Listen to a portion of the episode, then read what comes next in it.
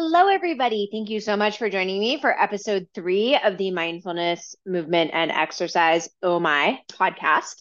I am Jen. It is just me today, and we are discussing mindfulness, what it means, a very brief history on it, and how it fits in this idea of movement.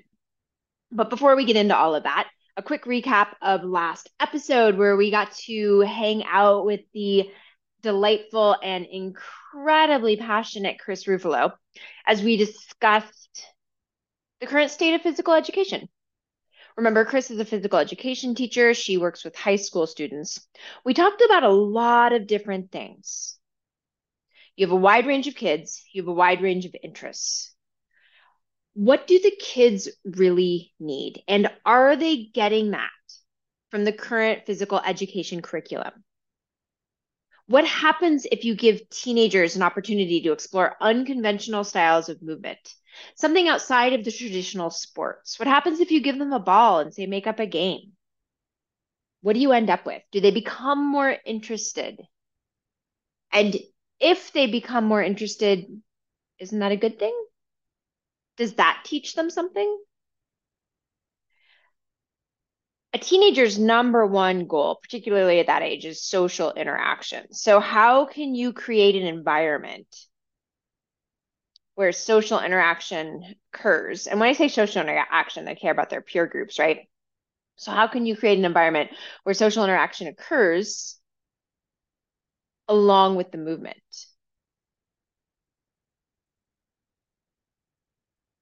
And what is it that we really want kids to learn? What is it that the, what is the actual goal of physical education? Remember, this all started in the U S as a way to prepare soldiers. But is that really the goal anymore?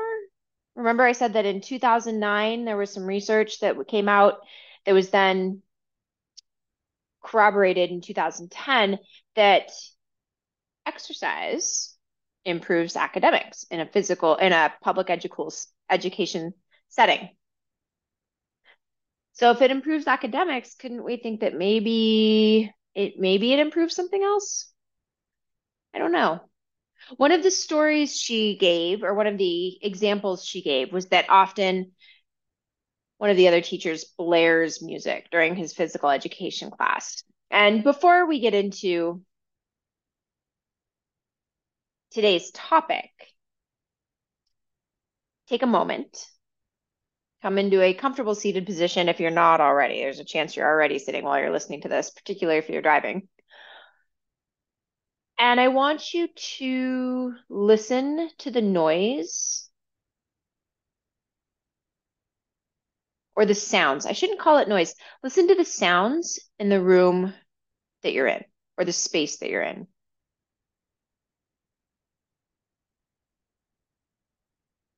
See if you can identify different tones.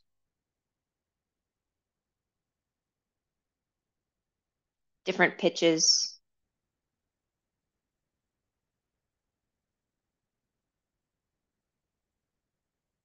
And then take a moment to listen just a little bit deeper. See if you can listen for any vibrations that are occurring.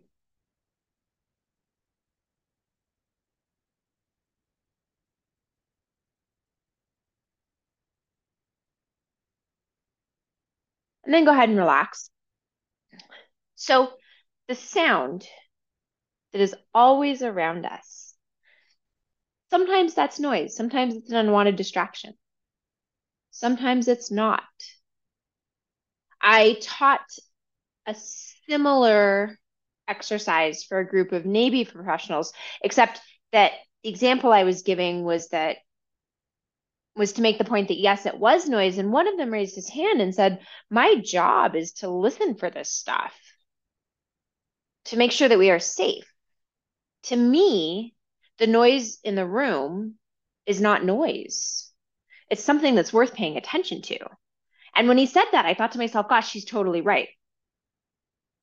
What I perceive as noise is going to be very different than what someone else perceives as noise.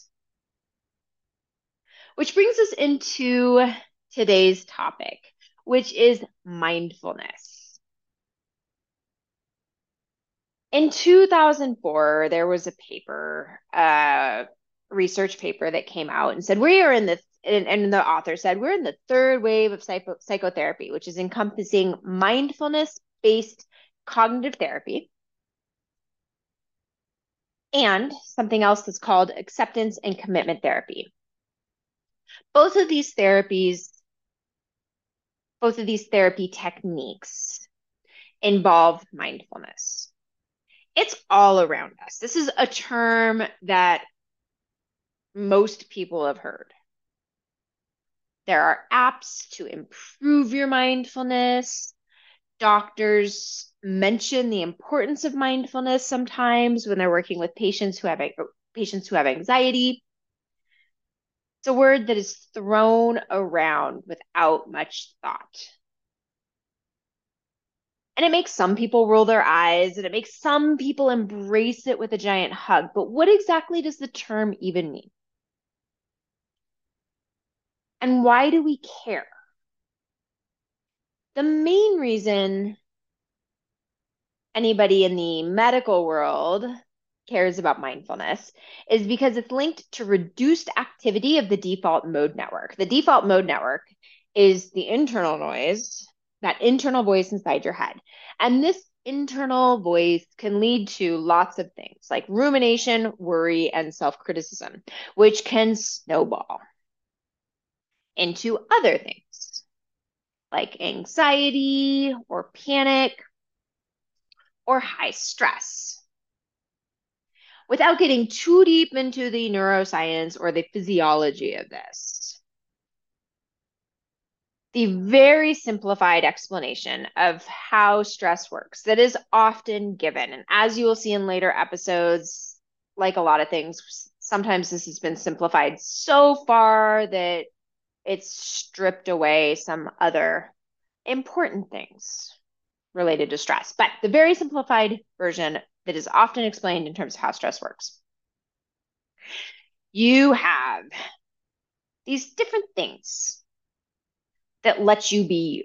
These different things that let the neurons in your brain be active. These different things that allow you to move, that allow your heart to beat. It's all regulated by different branches of your nervous system. The peripheral nervous system, which is everything other than your brain and spinal cord, is split into two different big branches.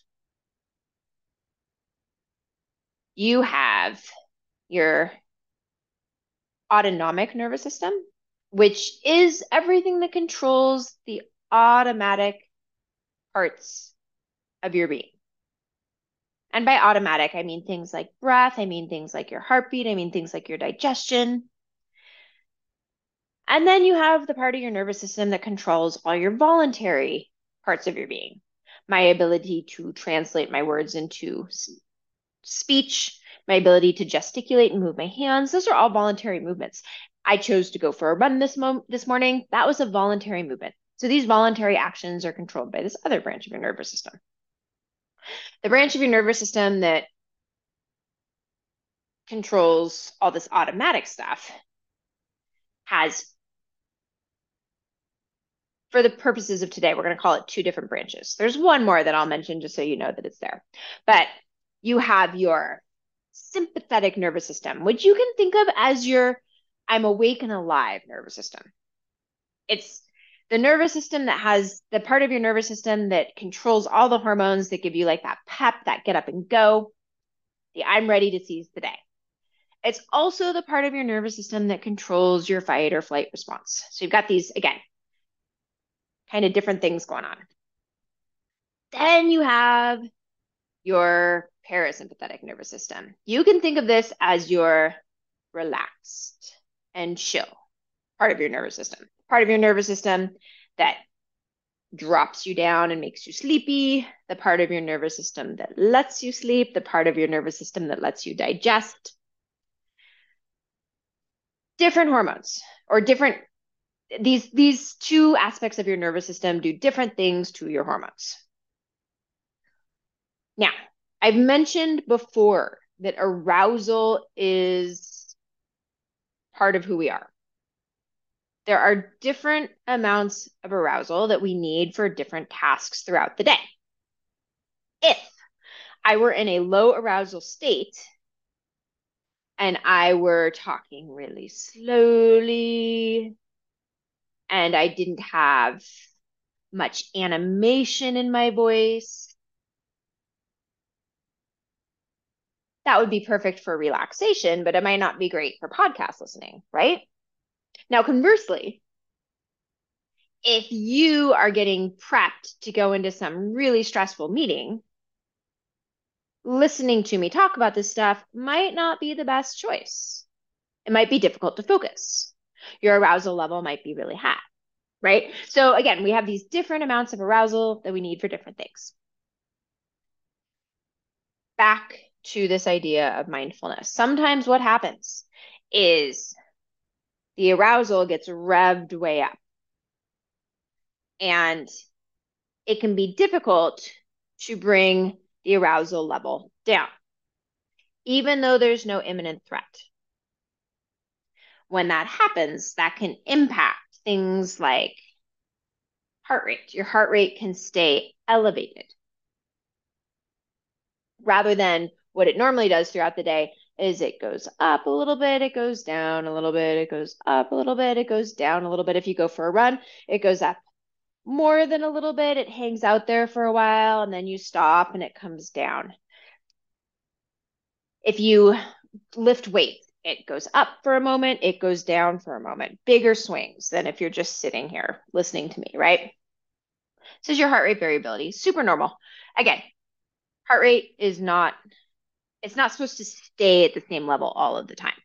So if your arousal level is really high, too high for the task at hand, then your heart rate, just the, and this is just one physiological factor, is also going to be really high. This can also, this is going to impact your breathing. So you've got these systems that are kind of ready, primed for a pretty big stressor, and whether or not that stressor actually happens is up in the air. This can have long-term health effects. This can have effects on blood pressure. It can have effects on insomnia. It can have effects on a myriad of factors. So, enter mindfulness. One of the things mindfulness does in practitioners, and we're going to talk in a minute about how the research on this isn't great, and there are some negative aspects to this idea of a mindfulness practice. I'm using air quotes. One of the things that it does is it can bring things back into balance. So the arousal, instead of always being really high, can start to match the task at hand. This is why we care. This is why the medical community cares. Let's put it that way. So where did this all come from? It started a very long time ago, and it started both in the West. Stoicism, which would was a practice that took place during one sixty, well, it was actually started a little before this, but the Roman Empire was one of the places where this Stoicism practice began to take hold. one sixty-one to one eighty A D, there was a famous Roman emperor named Marcus Aurelius. And one of the things he said was, those who fail to pay attention to their own thoughts and know their own, know their own minds are bound to be unfulfilled in life.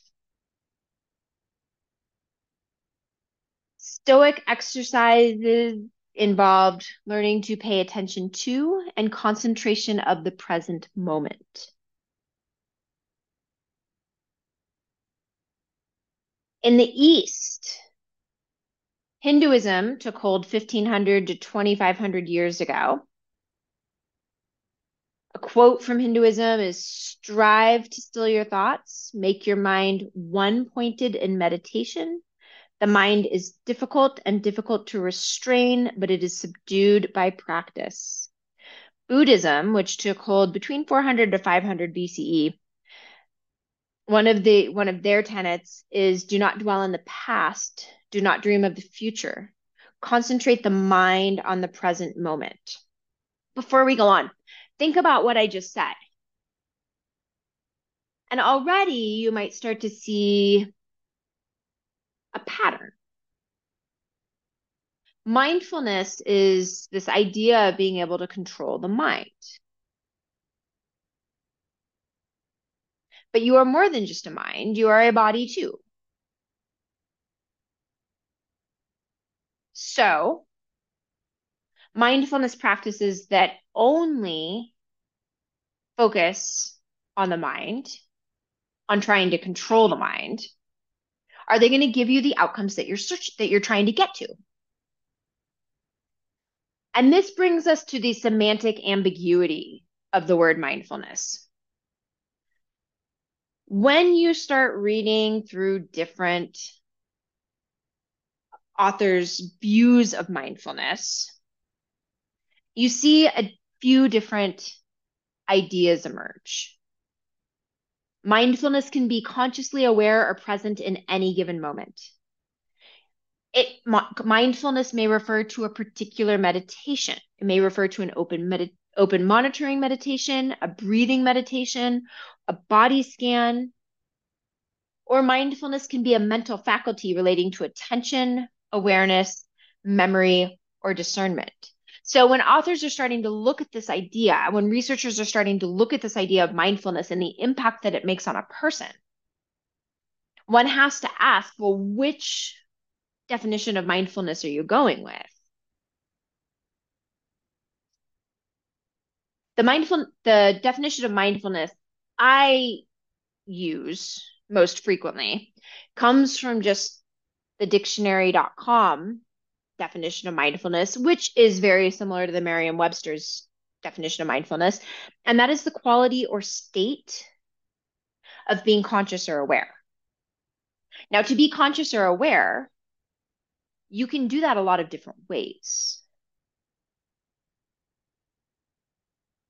Yes, absolutely. You can do it via meditation. The definition of meditation, just so, again, everybody is on the same page, is to think deeply or focus one's mind for a period of time in silence or with the aid of chanting for religious or spiritual persons, purposes, excuse me, or as a method of relaxation. So yes, you can absolutely accomplish mindfulness that way. However, this isn't going to work for everybody. Similar to what Chris was saying with the different types of students that she has, not everybody is going to resonate with stillness. This does not mean that they cannot find stillness. But if we're trying to learn how to be more aware, how to be more conscious, which allows us to pay attention, if this is our goal, then it's important to honor the fact that there are a lot of ways to do this. Mindfulness, again, as I said, it has gained a lot of popularity, especially in the last decade. But one of the current kind of proponents of it in the West, who's driven a lot of the research behind it, is a man named Jon Kabat-Zinn. And Jon Kabat-Zinn has a P H D in molecular biology. In the seventies, he was a student of Zen Buddhism and Hatha Yoga. He created something called the Mindfulness-Based Stress Reduction. And M B S R is a comprehensive methodology that involves Hatha Yoga type movements. It involves breathing. It involves body scans, a lot of, a lot of different things. There's been research that has been done on this in the military. And they, they altered a little bit of the protocol to try and fit the military a little more. But gosh, did they get a lot of pushback. And the reason they got a lot of pushback is because the protocol takes a long time. Not everybody has a lot of time to devote to this concept of mindfulness, even if the outcome is improved stress reduction. And again, if we go back to this idea of arousal, we need a level of arousal to do certain aspects of our life really well. So maybe instead of trying to reduce stress, we try to optimize stress at the appropriate times and improve our awareness so that during periods when we don't need that arousal, we can let go of it.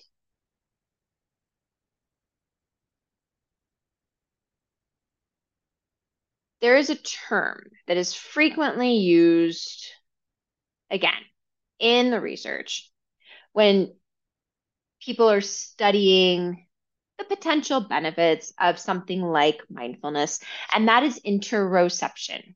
I N T E R O ception. Interoception is your internal sense of self. And oh my goodness, similar to the semantic ambiguity behind the word mindfulness, there is semantic ambiguity behind the word interoception as well. Researchers often add things in there and take things away. For instance, does your ability to feel the sense of muscular work, is that interoception? Is your body awareness or your somatic awareness interoception? What is it exactly? For the purposes of today, anything you can sense internally regarding your internal physical self, we'll call that interoception.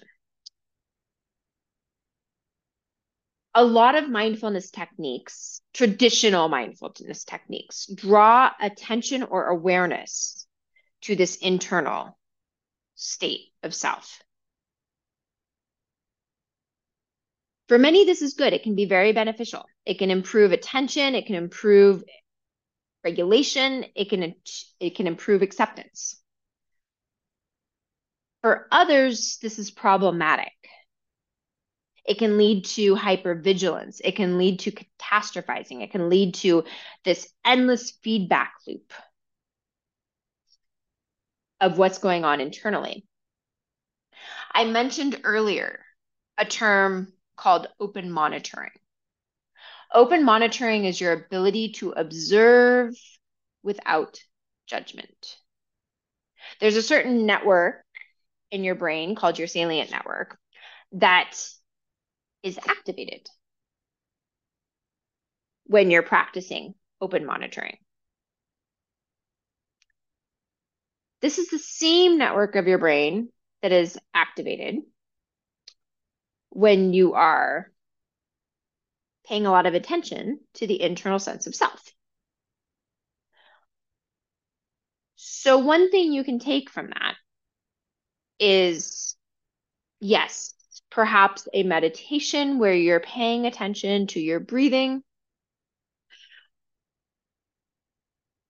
is beneficial for practicing this, for, for activating the salient network. But so is the ability to go for a walk and observe your surroundings without judging them.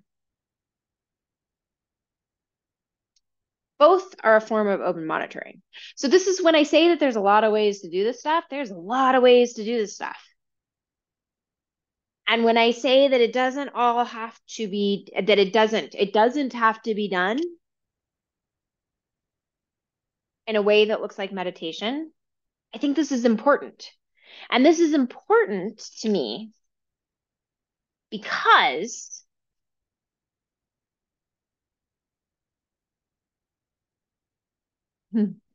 we're designed to move. Chris talked about how some of her students, they need rest. They want nothing more than to go lie down in that room that she used to have and have a moment. These are probably the same types of individuals that are going to do really well with a traditional meditation practice. There are others for whom stillness makes them antsy. Trying to pay attention to that internal stuff creates more anxiety. So what happens when you tap into the movement? Can that start to create a balance in arousal? Can it start to tap into finding silence? So this brings me to this, this idea of silence. And all of the, I've talked a bit about silence and noise. I'm trying to find the book.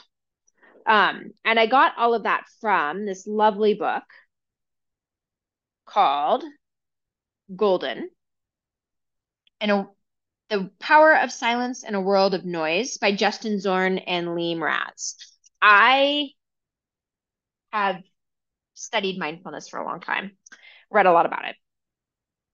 In fact, read Full Catastrophe, Full Catastrophe Living, which is Jon Kabat-Zinn's book on mindfulness-based stress reduction. And I lecture on mindfulness to the U S Navy, uh, high-level guys, like captains, high-level gal- guys and gals, captains and whatnot. And I found that their take on noise was the most relatable thing I could, I'd ever read regarding what are we actually trying to do. Again, noise is unwanted distraction. You have three different types. There's informational noise, which you get from your phone. There's internal noise, which you get from yourself. And there is auditory noise, which you get from the ambient environment. As I said in the very beginning, my perception of noise may be very different than your perception of noise, as it should be.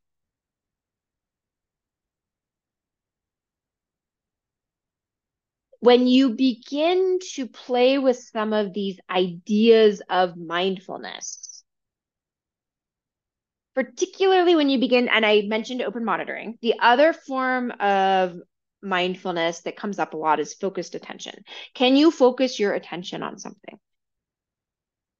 When you focus your attention on something, you're activating a different network of your brain. You're activating your central executive network. So when you activate your open monitoring network, and when you ap- or when you activate your salient network, and when you activate your central executive network, this is how you start to shift away from your default mode network, which again is just that internal chatter. Now, you need all three of these networks, and there are more brain networks than these three. These are just the three that are written about a lot and that are most applicable to our conversation. These three networks are what allow us to be creative. They would, they're what allow us to self-reflect. They're what allow us to have a story. They're what allow us to learn. They are what is allow, they are what allow us to be present, be here, be right now. So what happens when you reduce noise? When you reduce either the informational noise, the auditory noise, or the internal noise? You create space. Space gives you choice. One of my favorite quotes about this comes from Viktor E. Frankl. He was the man who wrote uh, Man's Search for Meaning. And what he says, said, he's passed away, but what he said was, between stimulus and response, there is a space. And that space is our power to choose our response. In our response lies our growth and freedom. Awareness is the first step to change. Maybe you don't want to change. That's all good. That's great. But without awareness, you don't even have the choice.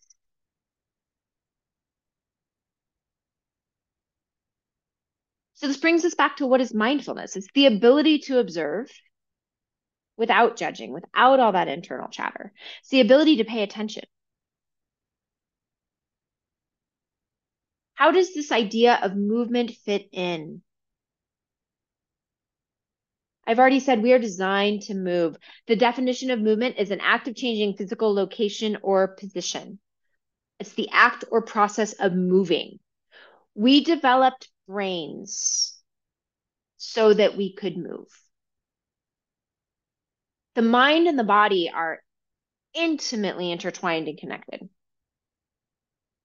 Daniel Wolpert, who's a uh, neuro, I think he's a neurologist, neuroscientist, neuroscientist, neuroscientist.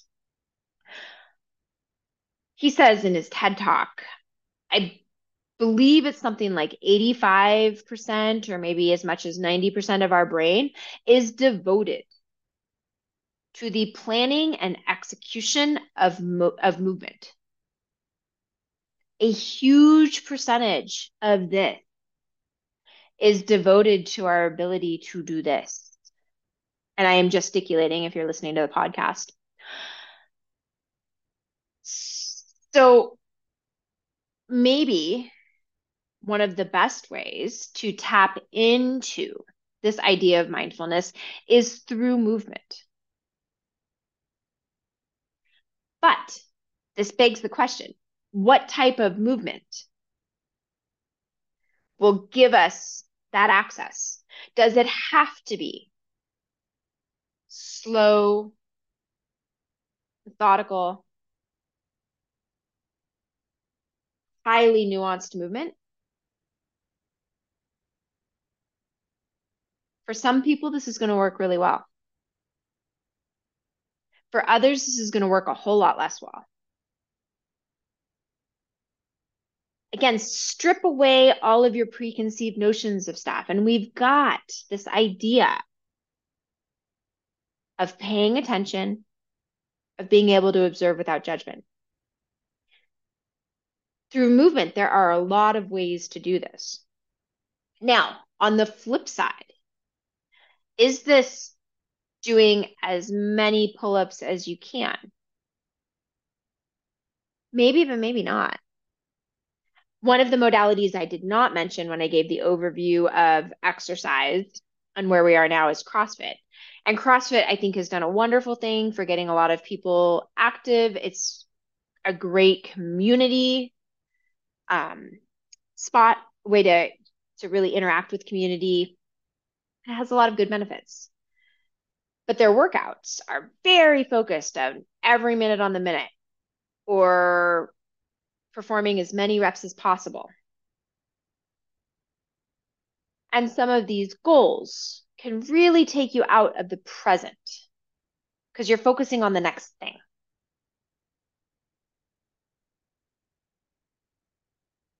What does that do for arousal? And again, I'm not suggesting this is bad. I'm just suggesting that maybe it's not going to create balance.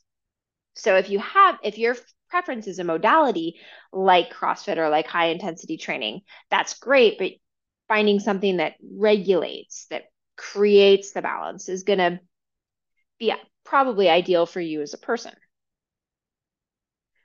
And maybe CrossFit or, or maybe high intensity training isn't where you're getting your mindfulness. Again, there's so many different ways we can look at this. Movement is an opportunity to pay attention. It's an opportunity to observe. It's an op- opportunity to optimize arousal and to flow. It does not have to be that. But for those of us for whom that resonates, it can be that. Thank you so much for joining me for this podcast. I look forward to seeing you for episode four, where we will dive into the movement side a little bit more. All right. If you have any comments or questions or anything of the sort, feel free to reach out. Thank you so much.